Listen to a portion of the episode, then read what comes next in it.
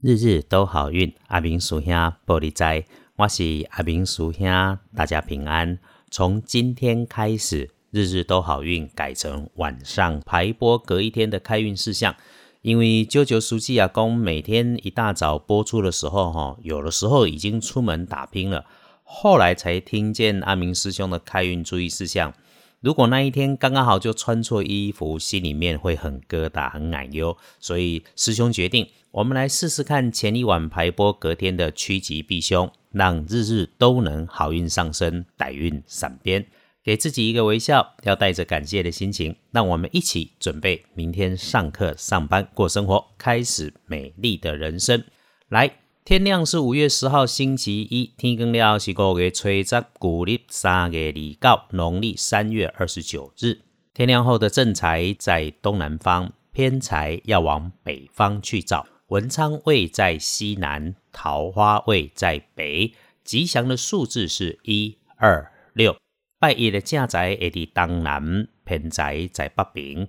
文昌位徛在西南边，桃花在北方。好用的数字是一。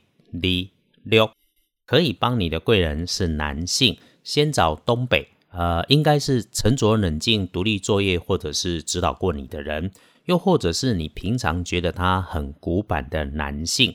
桂林的当北平的男性，曾经家里到几多鬼人，开运的颜色是褐色，忌讳穿着蓝色，尤其是浅蓝色的衣服，所以使用衣饰配件上面要注意。大家要注意的是，不管是男生或女生，嘴巴都要守着点，不要乱亏人家。要恭喜的幸运儿是癸未年出生的十九岁属羊的人，你今天就是旺，旺到连随便出手投篮都会中。既然如此啊，就要好好的做计划再行动，一次搞定它。比起一般人要更加小心些的是星期一的正冲，正冲是壬子年五十岁属老鼠的人。拜一轮到正冲的是五十岁属处的人。本来今天大家要注意的事情就是守着嘴巴，别乱说话。所以如果你刚好中正冲，更是要压住脾气，不要跟人家起口角冲突。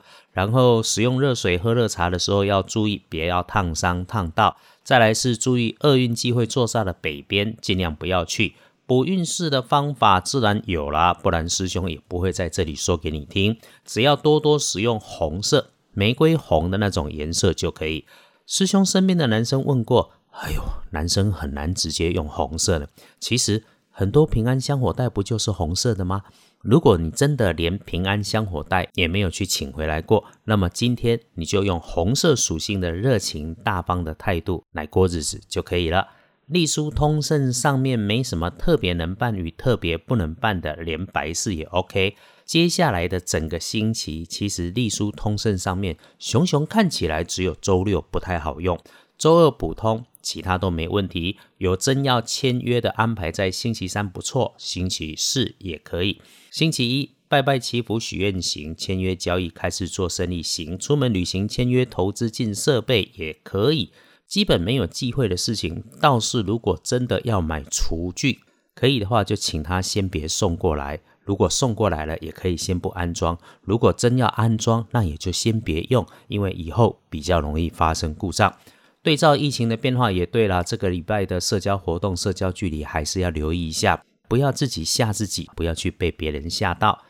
星期一这一整天可以选用的好时辰是上午的九点到下午的三点，几乎是你精神饱满工作的一整天。师兄要在这里再一次谢谢你下载收听，日日都好运是师兄根据华人世界最畅销的书叫做《农民历》，再加上自己所学推算，每天来说给你听。